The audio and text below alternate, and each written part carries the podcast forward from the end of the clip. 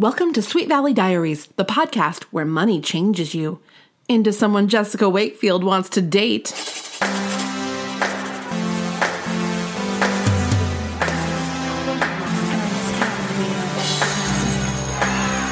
Book number 16 Rags to Riches. Look who's after Roger Barrett. What does that make me, Miss America?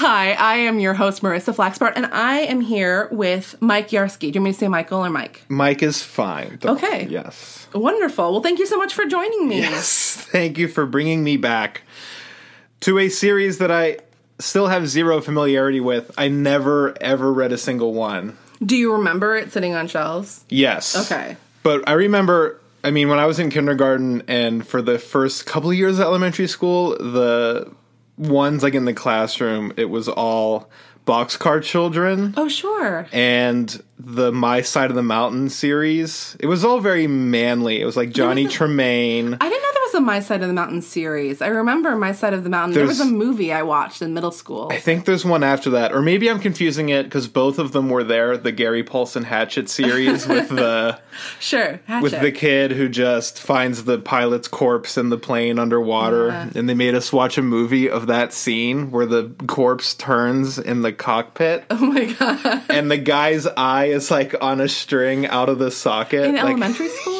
I was in fourth grade, I think. Yeah. Well, gosh, compared to the things that happen in Sweet Valley, that sounds relatively um Right. It's it's sort of real. There's not a lot of class ascendancy in my elementary school, the way it seems to happen quite oh my gosh. easily. Class ascendancy is a topic that we might talk about a lot. yes. Before we talk about the book Rags Yes. to Riches, which uh, the events of which have been teased by the previous book, in which Roger Barrett's mother has a heart attack, and it's like a side plot that people keep hearing rumors about. Uh, let's talk about the cover of this book. Sure. The picture on it is of a young gray-haired lady. I think it might be just that your book is really ancient and like sun worn. She's supposed to look blonde, but it's to look- Jessica. it's okay because we're just gonna act like I'm just gonna describe it as if they're all sun worn by this point. Okay.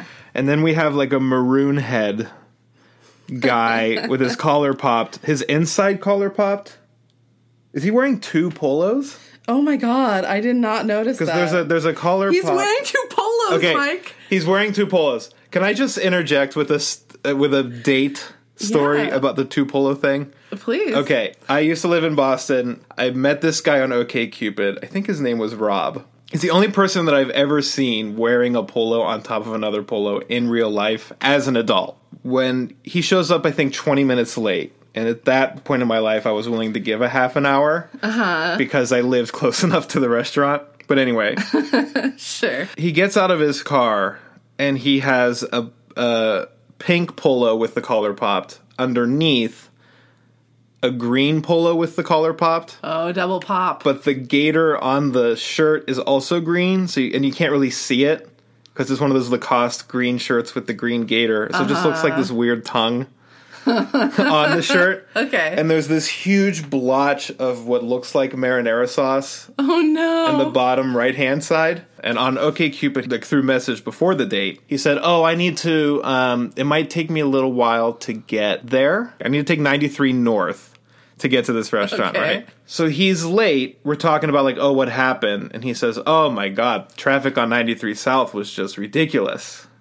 So Yeah. I caught it, right. and I said, "But you told me you were coming from Boston. Did you mean 93 north or 93 south?" And immediately, it's like his whole facade, like his whole world was shattered. His whole facade was blown out the door. And he goes, All right, let me level with you. I don't actually work at a bank in downtown. I actually work at a Dunkin' Donuts as a regional manager north of Somerville. and I said, Fine. Like, Yeah. I'm probably less ashamed of that than being a banker for you, especially after 2008. Uh huh. But the thing is, like, I couldn't handle the fact that he had a polo on over another one that still had a giant stain on it. So who knows what was you on the weren't one thinking underneath? about you weren't thinking about the lies and deception about jobs and the weird uh, self-esteem issues at play in lying about which direction you're coming from and what your basic job is. You were concerned Yeah. about the double polo, which brings us back to Roger Patman. That actually is I know you'll notice I called him Roger Patman. That is Yes. his new name. Not a lot of fanfare about the fact that he's calling himself Roger Patman now instead of Roger Barrett. or even Roger Barrett, Patman, or Right, yeah. Um, and blissfully, he does not have two popped collars on this cover, uh, but Right. he does unfortunately seem to be wearing two polos, and the inside polo does seem to be popped. Uh, and he's wearing a loose, very cool 80s kind of blazer. yeah, maybe it's a linen situation. And you know what? He's looking off very happily and wistfully into the distance, which seems like a weird mood on Roger for this particular book.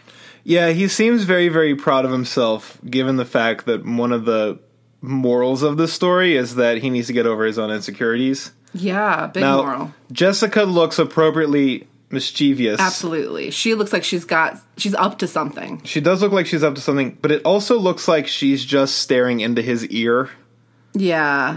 This is a very boy heavy book in terms of following a male character Yes. around. Uh so let's talk about it. Um going through the plot. The the book opens like really like in media res, right? It does. And all there's just this crazy amount of exposition that happens. Oh my gosh, yes. I wrote down the phrase that I wrote down. I want to I want to repeat. I don't want to forget it. I wrote a lot of interpersonal baggage needs to be unpacked at the opening of this book. Yes. Like not just exposition as like these are things that happened story-wise, but like these are relationship dynamics at play. We've got Olivia and Roger, of course, are dating. yes. We've got Roger used to have a crush on Lila Fowler, and he was obsessed with her. That happened in book 10. Okay. We've got uh, Jessica used to date Bruce Patman, and he was like the one guy that she was serious about, but she's forgotten about that now. Okay. Um, I'm trying to think what else. Was her aim to get with Bruce also having to do with the wealth and prestige of being in the Patman fold at that time, or was it? Well, Bruce is a real playboy, so I think that Jessica's interest in Bruce was actually more genuine than Jessica's interest in anybody tends to be. But a big part of what's sexy about Bruce Patman, who is a total asshole, is that he's insanely Sure. wealthy. It's like he's earned his right to be a dick because he has the fancy car the book would, would put forward, almost as if it would be weird for him not to have this outsized ego because he's rich. Like, come on. That's what rich people are like. It's like. totally normal. Uh, they're uh, held to a different standard Yeah. of conduct, and we should all be okay with that. to the extent that when the Morrows, Nicholas and Regina, Regina factors into a just bonkers, nothing to do with anything B plot that we'll get to in this story. Yes, I have a lot of thoughts on that. For sure. yeah. The Morrows move to town. It's like a big deal that they're actually nice people, even though they're the wealthiest ones of all. How do they do it? How do they do it? Yeah. Um, so yeah, beginning of the book, Olivia and Roger are kind of talking about what happened, and we learn a little bit about how Roger came to learn that he was the son of Paul Patman, a deceased uncle of the Patman family, who we never heard about before the book before. no. Do you remember what happened with Paul? I remember because the line in which he just dumps it all out there is phenomenal.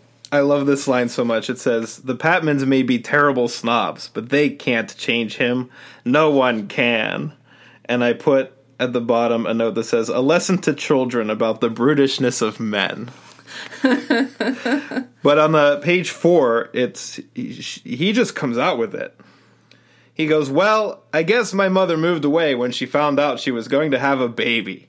While she was gone, Paul tried to divorce his awful wife.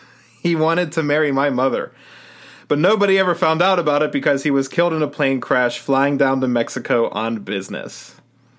So that's what happened. And Yeah. it's all out there. And then his mother never told him the truth, and Paul Patman secretly left his entire fortune to Roger. Yep. And with the provision that Roger could not find out about this until he turned 21 Or his Or mother died his in a plane died. crash or whatever. Mm-hmm. Yeah. In a heart And- attack. In a heart attack. And so that's how this all came to pass. and uh, I guess uh, Roger's mother had worked in the Patman like canning factory or something. So yeah, so that's how he came, and now he lives at the Patman house. He actually says he refers to the change as he used to come from a terrible family. He and I just thought like as a self description, the the fact that you are poor is one thing, but the idea that you would refer to just Yeah. your dirt poorness and just like you and mom, that's it. That's your family. No siblings, no dad that you knew of as a terrible family seemed like such a weird thing. I guess it says a lot about the world that we're in. Yes, it, and I I won't even give the author enough credit to say that it was that they were a family in terrible circumstances. It does not read It that says way. that it's a terrible family, and it's totally because there's this innate sense of worth being um, correlated with, or you know, sort of like on par with income. Yeah. Well, we're dan- it's yeah, We're dancing around it here, but I do. I realize I have this marked also in the very beginning of the book. Mm-hmm. Roger's talking to Olivia here. Okay, It's also strange, Roger told her. One minute I'm Roger Barrett, a total nothing from a terrible family, and the next minute my mother's so sick, and Mr. Patman, uh, I mean Uncle Henry, is sending her to Houston for an operation, and then she's dead. And as soon as the funeral's over, all these lawyers are swarming all over me, telling me I'm not Roger Barrett after all, but the son of Paul Patman. Roger looked down at the uneaten hot dog on his lunch tray and shook his head. Liv, I don't know what to think about anything anymore, he confided. And I'm pretty sure that that is the last mention of Roger Barrett's mother in this entire book, that's correct. which, in a book that is not that outrageous overall compared to some of the recent ones, we've recently had kidnappings, we've had uh, characters' girlfriends dying, and you know, girls going out doing drugs and drinking and you know like there's been a lot of events recently. This book is relatively event free but the one of the big like oh my god that's really fucked up things about this book Yeah. is that yeah he just doesn't mention really ever like being sad or missing his mom or missing his old life right No, he mostly just seems to be preoccupied with whether or not he can do medicine and run. Yes, well, we'll need to talk about that. And I thought you were going to say he was preoccupied with whether or not he can like hack it as a Patman. And I will say that in a weird, almost like Regency era level of stringency, like Yeah. like the Patmans are so like their shit does not stink and they are so fancy that they have these rigid ideas of what it means to be a wealthy like well-to-do family. Um, basically roger is living in this house and uh, the big conflict for roger in this book is that his aunt marie especially really seems to not like him. She's a really stuck-up rich bitch mm-hmm. and she runs her house. She doesn't like that she suddenly has this other guy in her house which is understandable. If we're being charitable it would be a little bit weird. But maybe she could have like a smidgen of empathy for this poor child who just lost his mother but whatever. Now he has no parents. He's an orphan. Like oh god forbid he has to take up one of the rooms in your fucking mansion. But um, you know, she has him down to the family to a fancy dinner with some clients, but it's not really a fancy dinner. It's like six people at like a 30 person table and Roger spills some wine on this woman's dress and it's like a whole he's so embarrassing. He's such an Yeah. embarrassment. And um, just to skip ahead to what you're talking about, because I think it is worth mentioning now, it colors the whole story. Eventually, Aunt Marie and Roger sit down and have this talk about, like, let's get to know each other. Uh, What is it that you aspire to? What do you like to do? This is Aunt Marie, like, trying to reach out to Roger, I guess. Yeah. Roger already knows Aunt Marie hates his guts and, like, doesn't approve of him. And Or sh- suspects. yes, she condemns him for running because it's so solitary. And then when he says, "Well, running helps to make me think," she kind of says this thing uh, along the lines of, "What do you have to think about? Why can't you play tennis instead?" Tennis, by the way, not that much more significantly social. Well, it's also not like she is upset that running is like sweaty. It's like, do you think you don't sweat playing tennis? Tennis actually both require for some people a sweatband. This would be one of these women who is like horrified at these new like dresses and like ladies yelling during tennis matches. She also is someone who's so insular that she hasn't heard about like club soda to get rid of wine stains. yeah. Oh Does she man. even have that in her house, or was she? Would she just go, "Oh, I couldn't possibly waste champagne on they a have, wine stain"? they have to have club soda in their house because it, it has to be on their bar cart, right? To like it's got to be on the bar cart for Yeah. some kind of sickening scotch that you should never put soda with. So, also in this same conversation, Yeah. she asked Roger what he wants to do in the future, and he said he's been thinking about medicine. And she's like, "Medicine? Medicine? Ew! Why are you thinking about medicine?" Why would you want to help other people? And when he says he wants to be a doctor, she's like, "So messy." Isn't that weird? It's so weird. So it's I mean, I guess we can we have to give the book some credit for at least coming up with a creative way of her being uh so rigid. It's not just like, oh, you have to have a good career if you want to be a Patman. It's like you have to have a, the exact career that I want you to have in Right. business and don't consider any other professional line.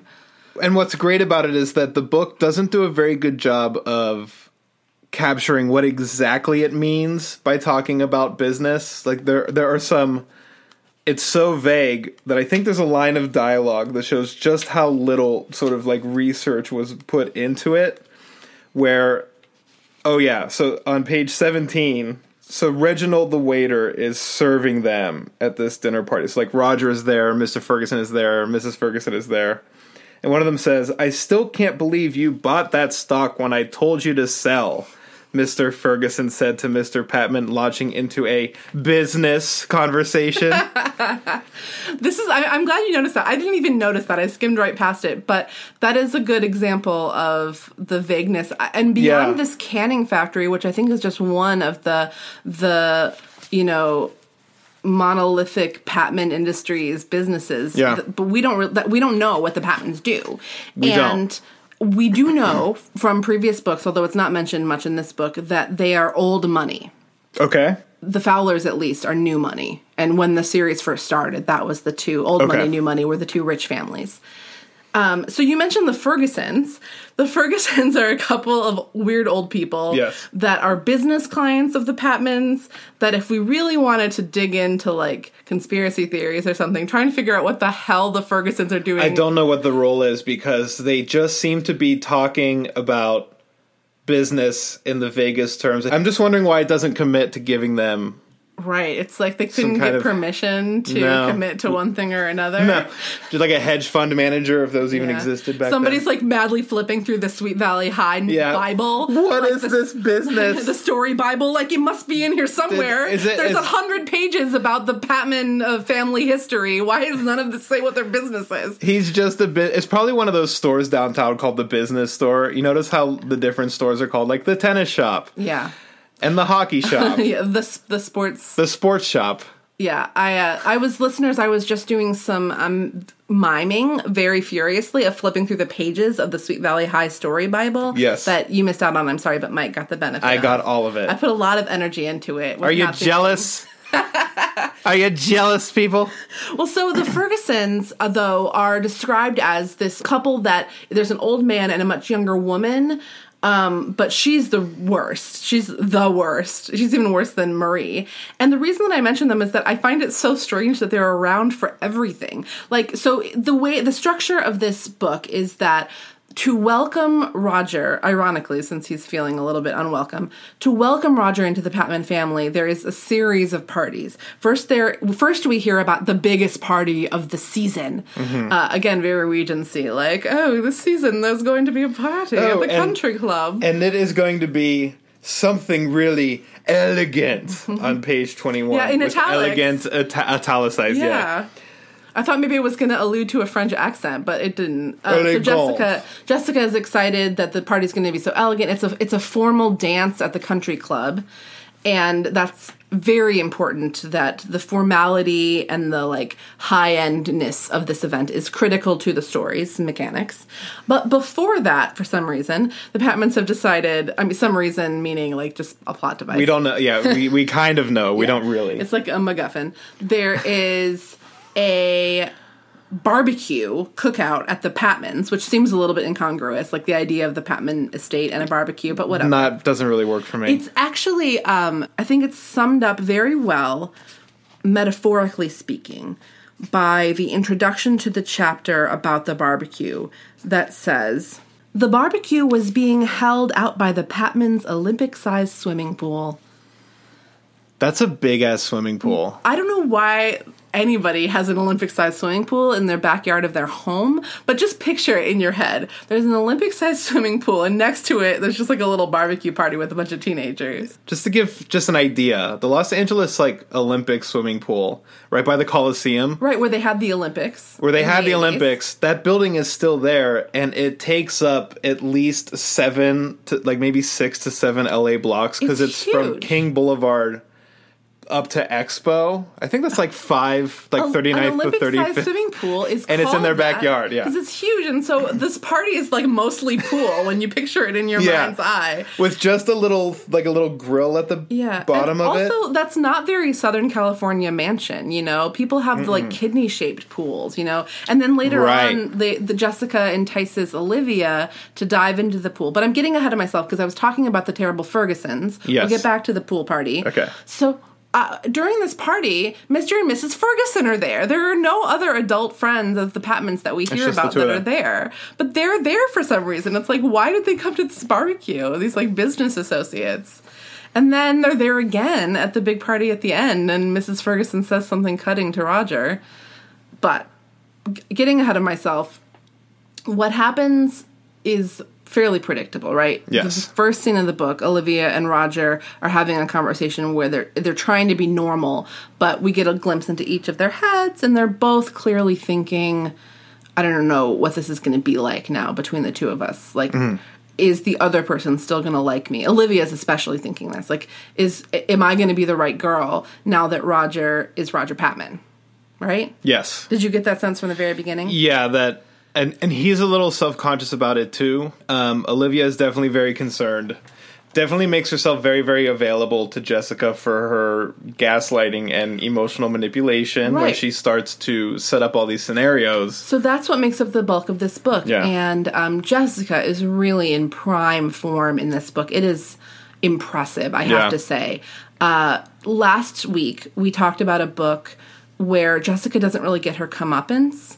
And so it was a little bit easier to swallow Jessica's uh, machinations in this book because she does kind of uh, get her just desserts. But basically, as you can imagine, listeners, Jessica wants Roger now that he's rich. And she thinks she'd be a much better fit for him. For, I don't know for how long, but she wants to go to this big dance with him. She snaps into action. And it's impressive. So, do you remember her first, like, her opening bid? I forget if the opening bid was the dress, the tennis. The tennis match was the last one, right? I think the first thing is that she dresses up in this preppy clothes to go to the barbecue. And Right. sh- and here's where it's like really really deftly thought out. She f- tries to really flatter Bruce's mother, Roger's aunt, Aunt Marie. Through Elizabeth's eyes, we see that Elizabeth was like, "Oh, I never saw Jessica dress preppy like that before, except when she was dating Bruce." And Yeah. like, oh, she's being so nice to all the adults. She explicitly asks Marie Patman if she can be introduced to the other adults at the party. Yeah. She goes off with Marie for lemonade. In fact, I actually marked this passage. Oh, the one that sexualizes Jessica right away with a quote. Jessica usually preferred bikinis, thinking it was a shame to conceal her trim, tanned abdomen. Yeah, Jessica wears a one piece bathing suit to this party because it's classier. Uh, and they called the the plate. First of all, there there needs to be there needs to be a record corrected here because she goes to quote the Boston shop to dress well. Well, the Boston shop is where you buy double polos, like uh, your date from OkCupid. I guess there. so. I guess so. But like my image, I lived in Boston for eleven years, and like my image of what a Boston haberdashery is is like a Red Sox cap emporium, a Boston Bruins jersey, and shorts all the time, like jorts that aren't rolled up. They just have the seam right on the end, and they go down just They're not- below your knee. just like right above it, so you still see that disgusting pale orb of a kneecap with just these pasty white Bostonian hairs creeping out the bottom, and then like that's just that's just it. Even in like February, so the idea that the idea that the Boston shop isn't just the pro shop at the TD Banknorth Garden. Or just like a Celtics That might jersey. also be called the Boston Maybe Shop. for all I don't we know. I was this just like, is this 80s, is not the know? town. This is not the town that should be known for its sartorial uh, proficiency by any means. But anyway, I just saw that and wanted to make a. That's important. But just to set the stage Sure. of how Jessica's being at this party, um, here's one moment of uh, amusement from Jessica. Elizabeth walked past just as Mrs. Ferguson, pulling down her wide brimmed hat, announced that teenagers today were the most inconsiderate creatures she had ever seen. I'm afraid I have to agree with you, Elizabeth had heard her twin say mournfully, clearly distinguishing herself from the inconsiderate teenagers milling all around them. So, yeah, Jessica is she's putting on a show. Yes. And it is effective because uh, now she's like planted this seed in Marie's head. And she's also kind of, M- Marie says something weird to her, like, um, well, I mean, I'll go ahead and read it if you don't mind. Go for it. It's so nice to get to meet all of Roger's friends before the party at the club, Mrs. Patman said. I'm just making this accent up as I No, go, go along, it's so fine. we'll see. Mrs. Patman said at last, patting her hair with one hand. Jessica couldn't help noticing that the diamond ring on her left hand went all the way up to her knuckle. Tell Oh. me, Mrs. Patman said suddenly, leaning forward across the table. Are you a very close friend of Roger's? We want so much, you see, to get to know his real friends. I wish we were closer, Jessica sighed and looked sweetly at Mrs. Patman. Roger's so busy, you know. He studies so hard and he's so serious about running. Yes, running, Mrs. Patman said, wrinkling her nose in distaste. A dreadful habit, I think. We're hoping he'll take up something a little more social. Tennis would be nice, don't you think? She sighed, patting her hair again. Bruce is such a wonderful, Wonderful tennis player. Tennis is my favorite sport, Jessica said quickly. Weirdly, Mrs. Patman should know this because Jessica and Bruce played a ton of tennis when they were dating, but whatever. Mrs. Patman doesn't seem to be aware that Jessica and Bruce ever dated. Mrs. Patman's eyes narrowed. Tell me, Jessica, she said, who are Roger's really close friends then? I want him to make sure he knows the right sort of people, now that he's part of the family. I'm not really sure, Jessica said evasively. Well, what about this Olivia, for instance? Mrs. Patman asked. Is she a friend of yours? Uh, no, ma'am, Jessica said politely. I've always thought Olivia is a little too shy, she added. I've thought so too, Mrs. Patman exclaimed, as if being shy were a criminal act.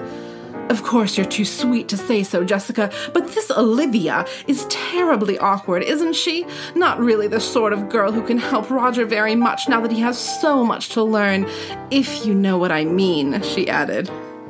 Uh, he's a dummy. I think I do, Jessica said, lowering her eyes.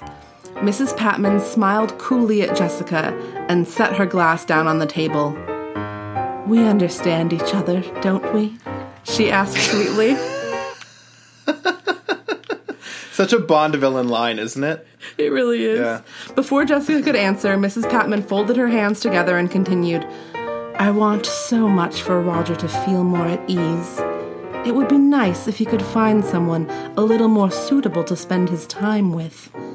Maybe you could help him, Jessica.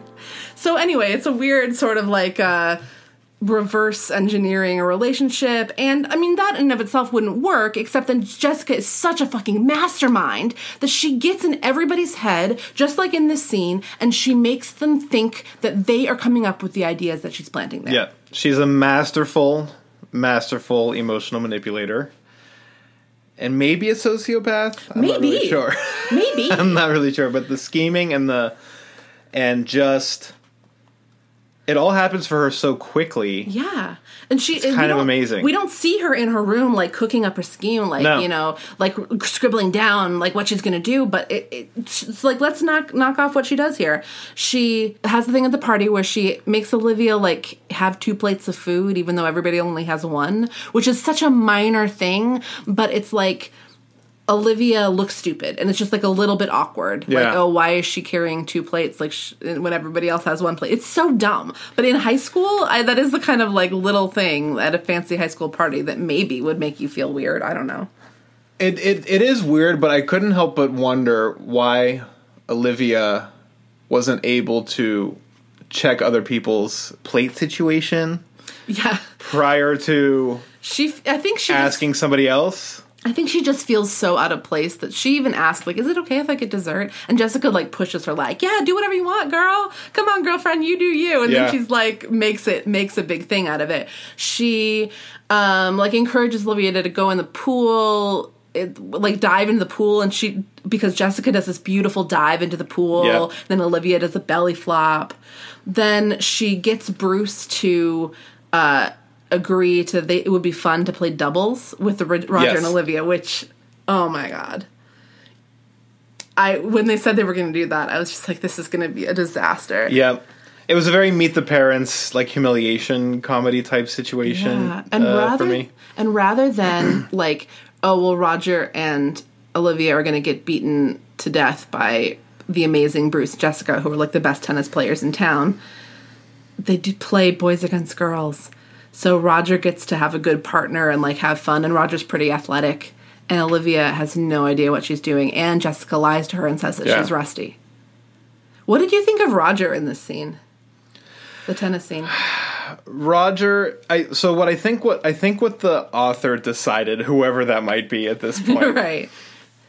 I think what the author decided was to focus. a- It felt to me like they were focusing a lot more on the relationship between Jessica and Olivia, and that a lot of what Roger actually says through the scene kind of felt like obligatory or kind of like placeholdery stuff. Didn't really reveal a lot about him. He just kind of like went with it Yeah. because he needed to in order for the scene to go forward. Like I I don't remember him making any fuss or saying this and that. He was just like, "Oh, come on, like Yeah. we're having fun. You need to, you know." She doesn't. I don't even think he offers Olivia the ride home. Jessica does. No, Jessica jumps right in and offers it. Yeah. And it's clear that Olivia and Roger are a little bit annoyed with each other. Like, I don't know, but we don't really get to see what it is about Roger that has been annoying to Olivia when we arrive at the house for the tennis match. Uh, at the Patmans, of course. Yeah. Uh, Roger has been giving Olivia a tour around the place. And uh, if I had to guess, I would say that maybe Roger is starting to enjoy himself a bit. Like he's starting to enjoy his wealth a bit. And Olivia is maybe a little bit uncomfortable at like what that brings out in him. But the thing Sure. about the tennis scene where I was like, Roger, come on, was when she like fall trips on something. She's all sweaty and exhausted. She trips on something. She skins her hands. And Jessica's like, oh, maybe we should stop. And Roger's like, Liv, you don't want to stop, do you? I'm just like, dude, she was never your sports partner. Like, that was never. It just seemed like very, um, like, he's not trying to be particularly compassionate to his girlfriend that he supposedly loves so much. No, and it just it is bizarre, and I think it really is just we don't want them to think we can't swim. Oh, he's trying Right. to show that he can hack it. Still, Yeah. still, that's his main mo. Yeah, and so it just coasts on that mo in particular through it like it just needs it's like the writer needs to show that roger is very committed to fitting in yeah, to the point where he just looks as embarrassed about what olivia is doing as olivia does but f- not for the same reasons necessarily It's it's, very it's true. very much like and this points to like a later thing that I was realizing about this book um, that for whatever reason it seems like wealth makes people much better at being able to emotionally blackmail people in some way that um, when wealth is like dangling over someone like that where if you look at Roger and they are really they're almost investing a lot of time in othering him especially the way that they talk about his running and the way that they talk about uh, him being a doctor. Yeah, othering him in unnecessary in ways. unnecessary too. ways that are and, like and they're being backbending somewhat ways. Like they're really Change going out of their way yourself. to other him. Yeah. yeah there is this kind of change yourself thing going on and the and really the only real power that he has over the only real power that they have over him is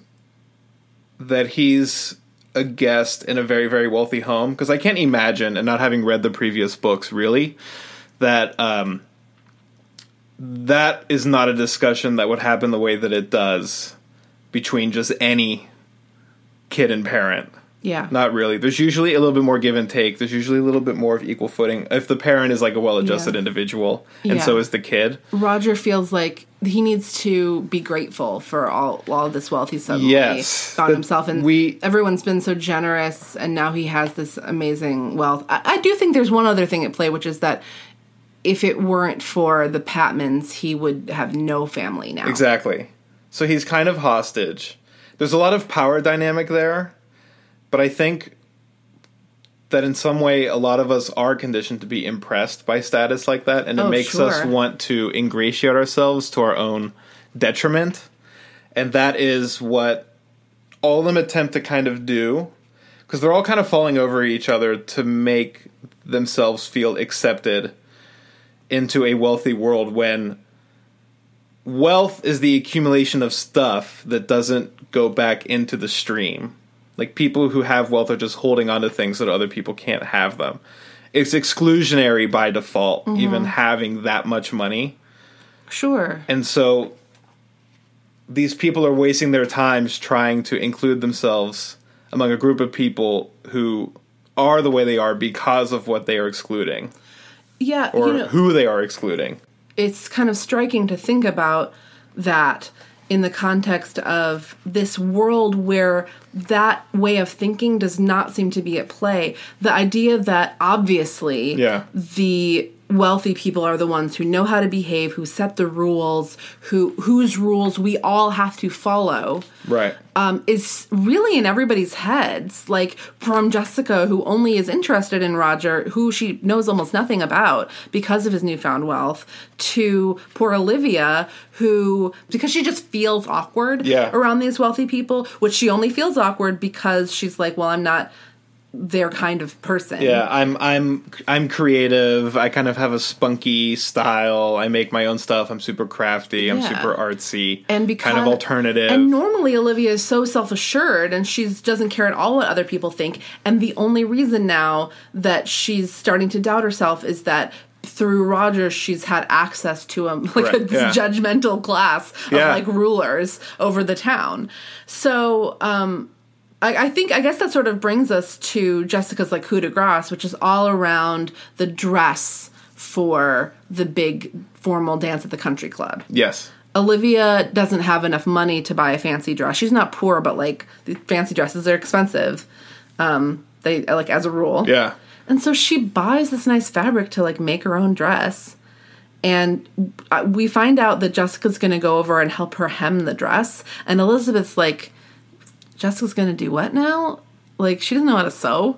And Olivia does. Olivia Elizabeth knows that Olivia knows how to sew and Yeah. sew well. They've already gone, they've already taken a trip to like the dress store where Jessica was going to try to convince the dress shop. Yeah. And it's right outside the business district next to the tennis shop. the spend the sports store. Yeah, and the sports store, the Boston shop. Jessica is trying to help Olivia pick out a tennis outfit, and she's like, Olivia, to her credit, kind of demurs, like, "Uh, you know what? I think I'm going to just wear my own stuff. And Jessica makes up something that, that Roger said about how how Olivia didn't fit in with her family, and Olivia just believes her. Like, oh, I overheard Roger saying something to Todd about how uh, the Patmans were afraid that you weren't the right fit for him. Which, of course, works like a charm. Oh, and Jessica's all like, uh, "This important to know because this is her genius." She's like, "I shouldn't tell you," and Olivia's like, "Tell me what." Like, please tell me. And Jessica's like, well, since you insist, I'll tell you. Exactly. This is what I Uh, overheard. let me bait you first. Don't worry about it at all. Please don't. You know, she's so she's playing totally cool. And then she goes to help with the hemming of the dress, and she's just like, "Boy, it's really simple." And Olivia's like, "Yeah, that's what I wanted." And she's like, uh, "It's just not. I really don't think it's right. Like, let's go buy a new dress." And Olivia's just like, "Mm, "I don't think so." I was I loved that Olivia decided she wasn't going to go buy a new dress. Unfortunately, Jessica goes home, and Olivia's like, "I can't go to this dance with Roger. I'm going to embarrass him." Oh. and that's the that's what's really like Jessica would be a great PR person or advertise advertising person because mm-hmm. she clearly has this gift for dangling that which you now want Yeah, and you couldn't have in front of people. It's almost like she's able to, like a lot of advertisements do. She has that ability to create a want for something in somebody else. She engineers Olivia's demand for a dress she wouldn't have thought about in a hundred years. And she's dangling that in front of her like a carrot and then yanks it just a little bit out of reach Yeah. so that she can continue do it. So that Olivia will continue doing Jessica's bidding up until a certain point. Right, she does this thing of like making people think it something is their idea. That's something we talk about Yeah. sometimes in the world of like, oh, so and so will only do something if you make them think it's their idea. Jessica just uses that on everybody, And, like, it, and it works like a charm. Yeah. Here, here's an example actually from the scene in question. Jessica goes home and Olivia is tortured thinking about the fact that this dress is never going to work. Jessica's right, she said aloud, putting the dress back in the closet. The Patmans are all Roger has left now. She shook her head again, her eyes filling with tears. If I go to the country club party with Roger, I'll make a complete fool out of us both. How in the world did I ever think the two of us could stay together? And poor Olivia, like, basically breaks up with Roger, like, the next day yeah. they, or they like kind of mutually have a little argument where she says i can't go with you because i'll embarrass you and he says more like if you really cared about me you wouldn't let me down like this like this is a misunderstanding Yeah. when jessica finds out that they have broken up she runs to roger and makes up a, a whole new set of things that olivia said and basically gets him to ask her to go to the dance with him There is a lot to unpack yeah because there is even there's this moment where I almost feel like Mrs. Patman could easily just be pretending to not know Olivia's name when she says, "Well, what about that other little friend of yours?" Right, already belittling her. That girl who was here playing tennis with you and Bruce and Jessica. Olivia, you mean? Same trick again. Olivia, that's it. Yes, I mean Olivia. What did you say her last name was? Davidson, Roger said. And then she goes, Would I be intruding if I were to ask you if you plan on inviting this Olivia to be your date at our party next Saturday?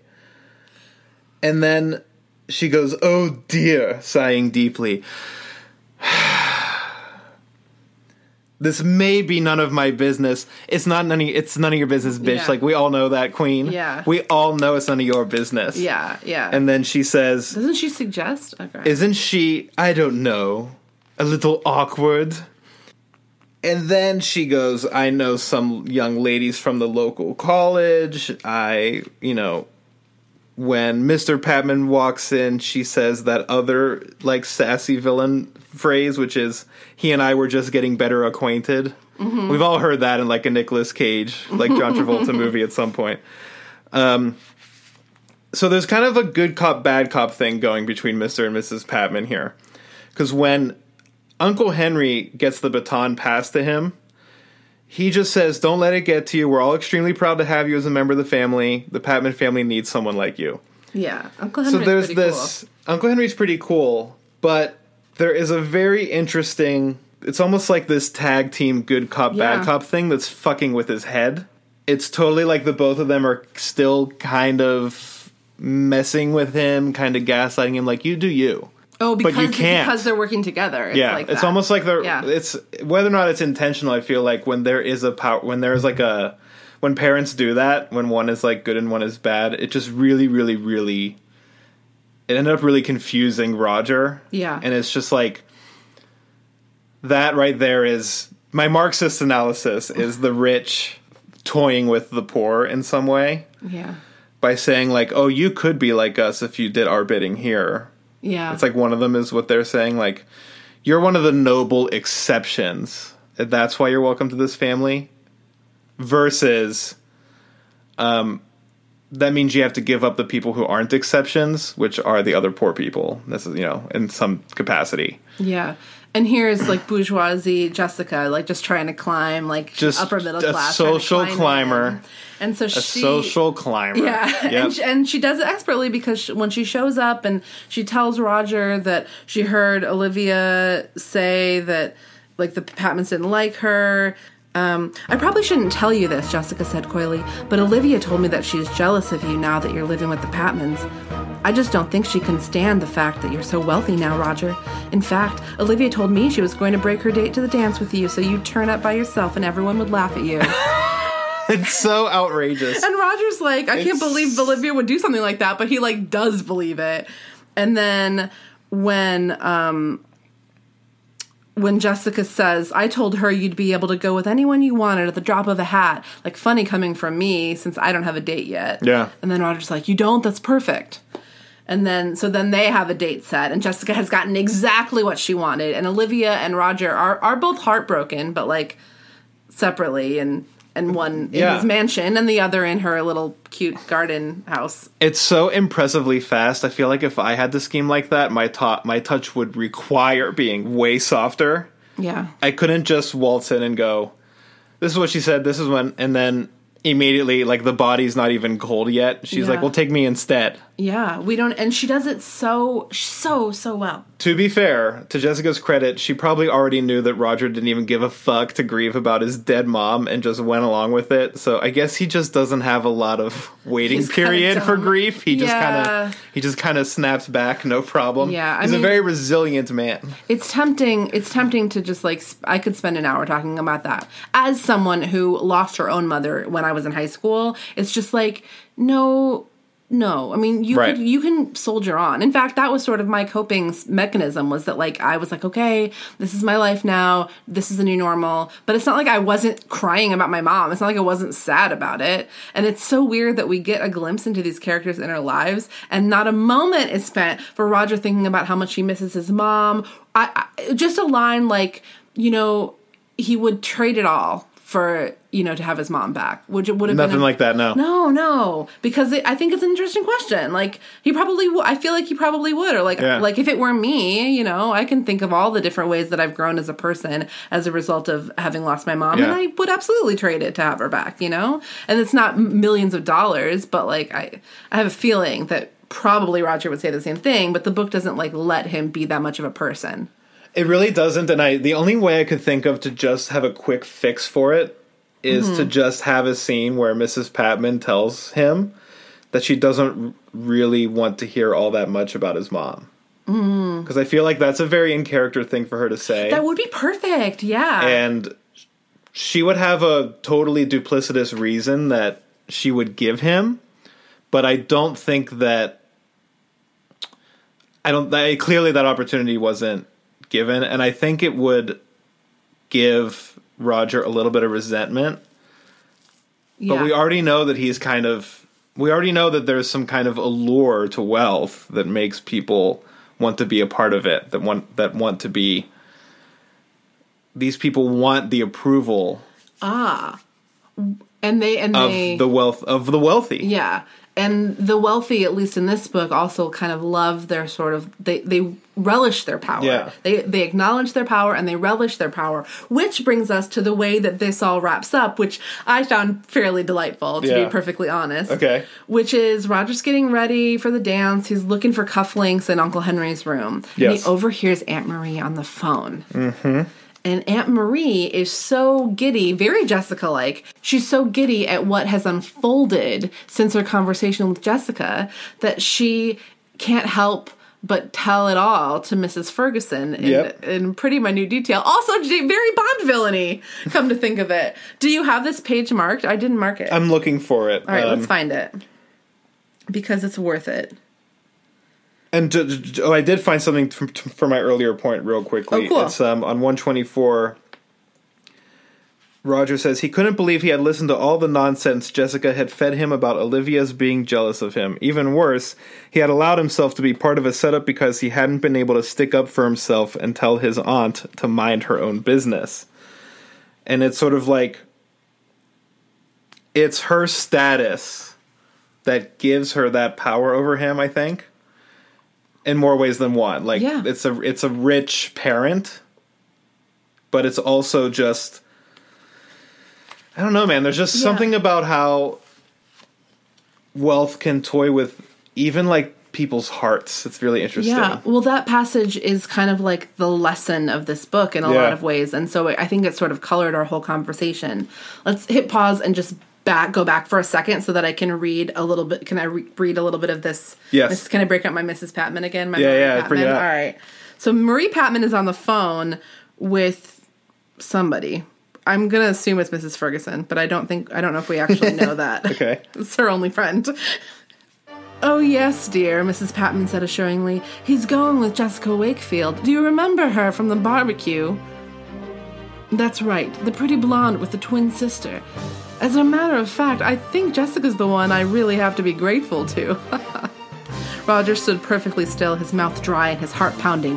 What in the world was going on? Well, Mrs. Patman confided, her voice dropping. I don't know how Jessica did it exactly. She and I had a chat the day of the barbecue, and I pointed out how entirely unsuitable I thought Roger's little friend was. Jessica seemed to understand me pretty well. The next thing I knew, she was taking the girl with her everywhere. And a week ago, Roger told me he was through with her. She listened to her friend on the other end, then laughed. That's right, Marjorie, she agreed. They're learning younger all the time. gross.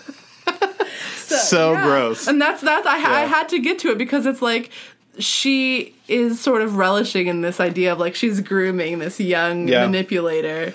Why read Machiavelli's The Prince when you can just read the 16th Yes, Sweet Valley High? So the word so, So Machiavellian nonsense. Oh my gosh, here. we came up with so much good stuff to unpack with this book that we're going super long. So let's go ahead and talk about how it wraps up. Okay. And then we can talk about the B story in the extra drama. Yes, episode. please. Because I do have a lot to say B story like takes up probably half of this book, listeners. Yeah. So tune in next week to find out about what was going on with Regina Morrow in Yeah. this book. But um, so Roger now gets a little bit of a Machiavellian moment of his own because he decides that rather than just storming right over to Olivia's house or like confronting Jessica. He's going to go over to the Wakefield's house and ask to speak to Jessica and, And Elizabeth. Yes. Who is friends with Olivia Davidson because they both work on the paper. Uh, yeah, yep.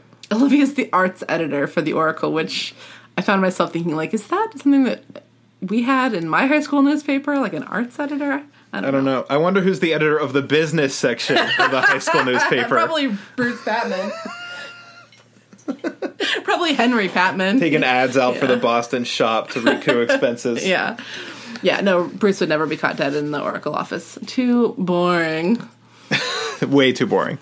This queen. So at the confrontation, so Roger goes to the Wakefield's house, and it's all laid out on the line. And this is where I feel like I feel like Jessica still got off easy because of how they appoint blame to themselves. So Roger it says Roger spoke up, quote, "It wasn't all Jessica's fault. If I hadn't been so insecure about being a Patman, I would have never have fallen for her little game. But I just wasn't confident enough to stand up to my aunt." Blah blah blah blah blah. She disapproves of all the things that really matter to me. She wants me to take up tennis instead of running and get interested in business instead of medicine. And she says, if I hadn't been so insecure about myself, nothing Jessica said or did would have fazed me in the least. She laughed again, quote, Wow, we've really acted like a pair of prize idiots, she Yeah. declared. Now I get like I get it. I Yeah. get that confidence is important, but I do also think that confidence is a contextual thing. Like I'm confident on stage, that's fine. I'm confident at work that that like that's fine. But I remember when I went to a graduation party because I was a scholarship student into a private school. Okay. I skipped a I went to public school up until 8th grade okay. and then I transferred to this place called Shady Side Academy. Ooh, that sounds like a series of uh, novels. It really does, girls. right? It's like, yeah, seriously. It's like Twin Peaks meets Wonder Boys meets I love it. So, my junior year, there was a senior who was graduating that I was friends with, and he had his at this country club at a part of Pittsburgh called Fox Chapel, and I just felt this undesirability just crawling all over my skin the entire time just because of the environment mm-hmm. and just because of the status signifiers everywhere. Like there's only so much you can do in your own head to stem the tide of status symbols that are above your reach just bombarding you the moment you walk somewhere and so for them to like blame themselves that their confidence didn't cut it I think that they need to take a step back and realize that like there was someone who was really calculating on them Yeah. I think that's true. I mean, big like, time. Like Jessica got off a little too easy, even with Elizabeth yeah. later. Oh my gosh. Well, so Jessica, though, I think wouldn't have been able to have such an influence on them if they hadn't been so insecure. That's Yes. really what they're getting at, I Yeah. think. And they definitely, neither of them should have believed a word out of Jessica's mouth. I don't know how the word has not gotten around Sweet Valley High that Jessica Wakefield is a lying manipulator, but um, I will say that I agree with you that Jessica got off too easy yes. um, especially because Elizabeth like has a front row seat for the terrible thing that Jessica has done. Yeah. Because when uh, we didn't fully explain it, but when Roger comes over to the Wakefield's house, he kind of pretends that he doesn't know. He's just like, he really, Jessica, I'm Yeah. sorry, I can't go with you. Uh, I think we need to, if we all go together over to Olivia's, we can get her back. But then he gives Jessica a look that makes Jessica realize that he knows more.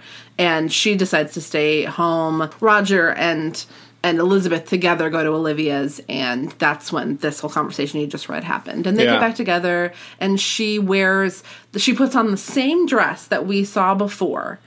And Elizabeth sees this dress and is like, I can't believe you made it. It's Yeah, so it's beautiful. gorgeous. Yeah. Right. And they go to the dance together, and uh, like Mrs. Ferguson disapproves, but Roger gets a like a minor talking to by Marie for Mm-hmm.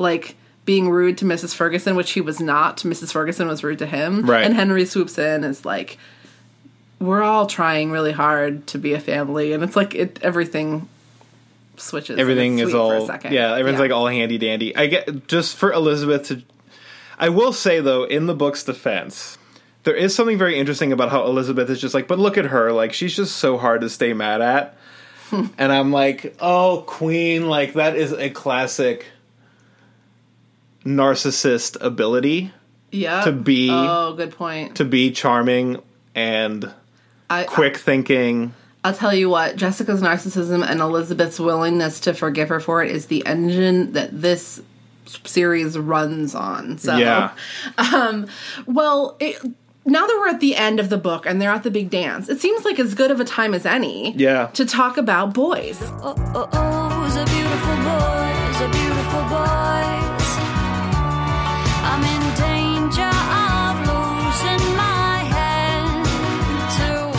Yes we can talk about boys There's t- there's a boy in this book named Neil Fremont who we were introduced to in the last book. And I have never met a bigger, like, blank than Neil Fremont. We don't know anything, Anything. about him. It is another book. Jessica ends up going to the dance with him. She is trying to get a ride from him a couple times. The book has like a hundred opportunities to describe and explain Neil Fremont to us, and I still don't know so much as his hair color, let alone a thing about his personality. Here we go. It's on page 26. This is all we get. Um, and it doesn't tell us anything about him. As a person, what it says is Neil Fremont, as it happened, was one of the best looking guys in the twins class at Sweet Valley High. Good at sports, easy to get along with, and the proud owner of a brand new sports car. Neil was very much in demand. Between boyfriends, Jessica didn't mind spending time with Neil, especially now that he had a car. That I highlighted that line. Me too. So good. Between boyfriends, Jessica didn't mind spending, Spending time, with like how many vagaries can you get? It's like this is Yeah. the blank, blank slate, but I love it. It's, it also says so much about Jessica and her dating life. This is like the these people when they grow up like appear I feel like in Dorothy Parker and Dawn Powell books like these Ooh. horrible socialites. Anyway, uh, he's okay until something better comes along was how Jessica described Neil to her best friend. It's such a good sentence. It's so good. There are some, and there are some real charmers in this book. There are some pretty amazing, like brutal, like when um, my favorite. I even posted this on Instagram because I loved it so much. I think it's so amazing. It, go, it reads like this. It I wasn't. didn't, I didn't see it. Oh my God, I I'll have loved it. Repost it. I'll It's- repost it. It's on- right at the end. It's so good. It's just. It wasn't that Caroline was unattractive. It was that her personality was so unpleasant that very few people liked her. yes, that sentence is the only popular highlight in this whole book. I read on the Kindle version. Um, it's so good. So yeah. So anyway, as, as long as we're talking about boys, but though, but with Neil, oh yeah, Neil. we know that he has a nice car. yeah, We don't know what he likes. We don't know what he's like as a human. No, no, and we never learn, even though they do end up going to the dance together. Yeah. Lila is with some guy named Drake, but we also don't really learn a thing about Drake. Maybe he'll appear in a future book. Um, of course, Elizabeth was Todd. Uh, Mr. Collins sadly does not appear in this book. He's a teacher at the school, even though there's tons of Oracle Yeah. stuff. He was just missing this week, I guess. But there's some interesting lines about Bruce that allude to his playboyness. And one of them is that they're at this pool party, and apparently Bruce is wearing a pretty skimpy bathing suit. oh my god, with George the Queen. Is it that moment? Uh, yeah, because Yeah. George Warren, Enid's boyfriend, who lives in another town. Yeah. Um, So Bruce is has invited a lot of college girls to this party because he's always with college girls. I don't know where he finds them. I want to know where he found that bathing suit, George announced. It's the tiniest thing I've ever seen. It looks like a band-aid, Todd agreed. so I don't band-aid swimsuit makes me it really That's- makes the mind real. Yeah. Thinking about Todd in a band-aid swimsuit. I'm if- all, yeah, I know, right? And I'm almost expecting like the to catch a predator host to swap the book out of my hand. He's I- 18, it's okay. okay, phew. I I wrote on page 39 where George's statement is. I wrote and I'll show it to you even though the audience can't see it. I wrote George is a big queen. Oh, Because I heard it as like, I want to know where he found that bathing suit. It is the tiniest thing that I've ever seen. like very salacious. I like it. I, That's I how I read this. it. I approve Yeah. of this reading. Any reading that inserts a little bit of uh, we need like- to queer this bitch yeah, up. queer diversity into the series. yeah, I because everyone on the cover is white as fuck. And with a name and like inside and inside and the inside as well. Neil Fremount, blah blah blah. And the way that people are categorized with their beauty too, it's like, oh, the kids look just like their parents. Mm-hmm. The twins' father looked like an older version of their brother Steven. and then later, uh, the Wakefield twins got their good looks: petite, blonde-haired, and blue-eyed. Well, the description of Mr. Wakefield in this book is like the most like sexy description of a of a man that appears in the book. like talking about his broad shoulders His- and yep. his like tan, muscular physique. Dark hair, rugged good looks. Yeah. Well, the only other boys I can think of to talk about in this book, um, one is a teaser for our bonus episode, and one is a teaser for the next book. Yes. So we've got Lane Townsend, a sexy older man. Yes. What's Regina been doing with a sexy older man? You'll find out next week, Yes. listeners. Um, and then there's Adam. Do you remember who Adam is? Adam is the lovely, strapping young buck that probably doesn't exist. So Caroline Pearce keeps on talking about her long distance boyfriend named Adam. And there is toward the end of the book, all the girls are like hanging out somewhere during the big party, and there is just a little passage that I'm going to read cuz I thought it was funny. this is really funny, yeah. Caroline says that she has this long distance boyfriend, and Cara Walker is like I want to read one of those letters. And Caroline just whips one out of his out of her purse. Like, here you go. I've got this I've got a letter right here. And so everybody's crowding around so they can read it. Several other girls came closer to listen to Adam's letter. How I wish I could be with you tonight at the dance. But, Caroline, as long as you know I love you, everything will be all right. You asked me the other day how much I loved you. Caroline, it's pretty hard to measure how I feel. Let me put it this way I love you to the depth and breadth and height my soul can reach when feeling out of sight. And if you'll be mine, nothing shall ever keep us apart. I'll love you even more after our deaths. Ugh, Cara said, putting the letter down. He sounds kind of morbid. Why is he gonna love you more when you're dead? Oh And what's all this about nothing keeping you two apart? Sounds like something kept you apart tonight. Caroline blushed hotly. He meant our souls. And they, they make some funny joke about how maybe his soul can like float down and visit Yep. yours. All of a sudden, in this part of the book, Carol and Lila get like really good at their job of being like bitchy, catty monsters, and it's mm-hmm. actually hilarious. A beautiful boys, a beautiful boys, a beautiful boys. Mr. Yarsky, are you a Jessica or an Elizabeth? Okay, so my first thought is that I am probably a resigned Elizabeth and a failed Jessica. Hmm, good answer. Like I I'm the kind of person who could give ideas to Jessica but wouldn't be able to carry them out myself because I either just I just don't have the nerve or I know that I just don't have like I, my guilt capacity not a sociopath. not a sociopath, but I th- when I'm bored or like if I'm in a staff meeting, I think of all kinds of different ways to kill the people in the room. So, or is anybody from work going to be listening to no, this no, no, no, no. It's not any. Yeah, no. Nothing I, I don't personal, think Mike's so. coworkers. It's always kind of funny though. It seems kind of rude to just to just say like, "Oh, no one's gonna listen to this." you know what I mean? I don't take it take it personally. oh, they're not gonna listen. Yeah. Ultimately, I would say that I carry myself as an Elizabeth, but there is a little bit of fucking Jessica going on in the attic. There's a little bit of just like, well, what if I did this, and like, what if I just.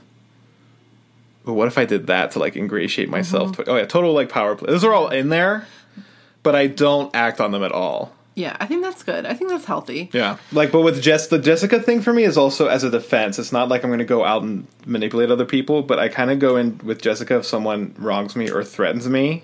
Then I start cooking up these vengeance schemes, and then I don't act on them because I don't have the balls or the or the lack of conscience. Yeah. Sure.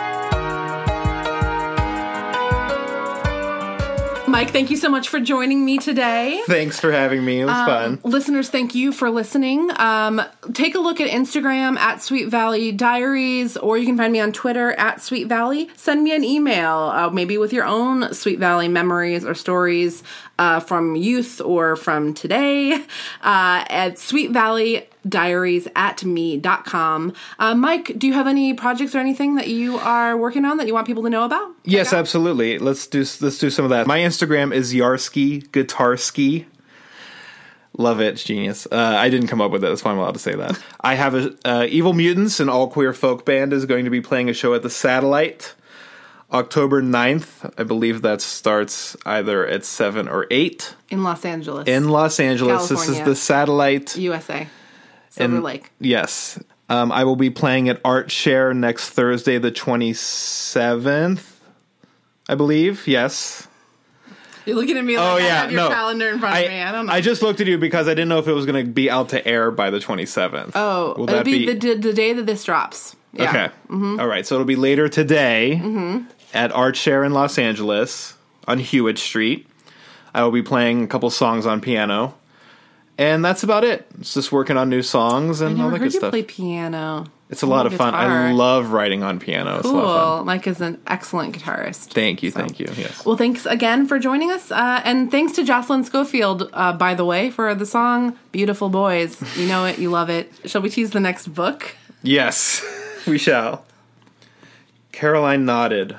I'm fine, Elizabeth, she said weakly. But actually, Caroline didn't feel fine at all.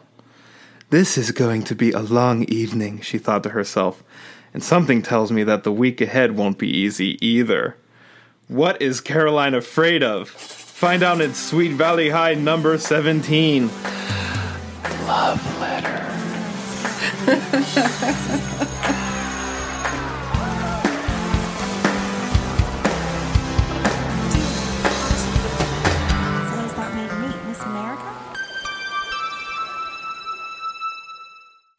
we're having a conversation about Sweet Valley. We're having a conversation about having a conversation about Sweet Valley oh, High. this is very meta. Just wait for the Sweet Valley High podcast podcast where people are going to go through each episode and go, you know what? I think that was more of a paranoid reading Ooh. of the narrative. Can we do like a more reparative one? Like, what if Jessica is a savior? You oh know? my god.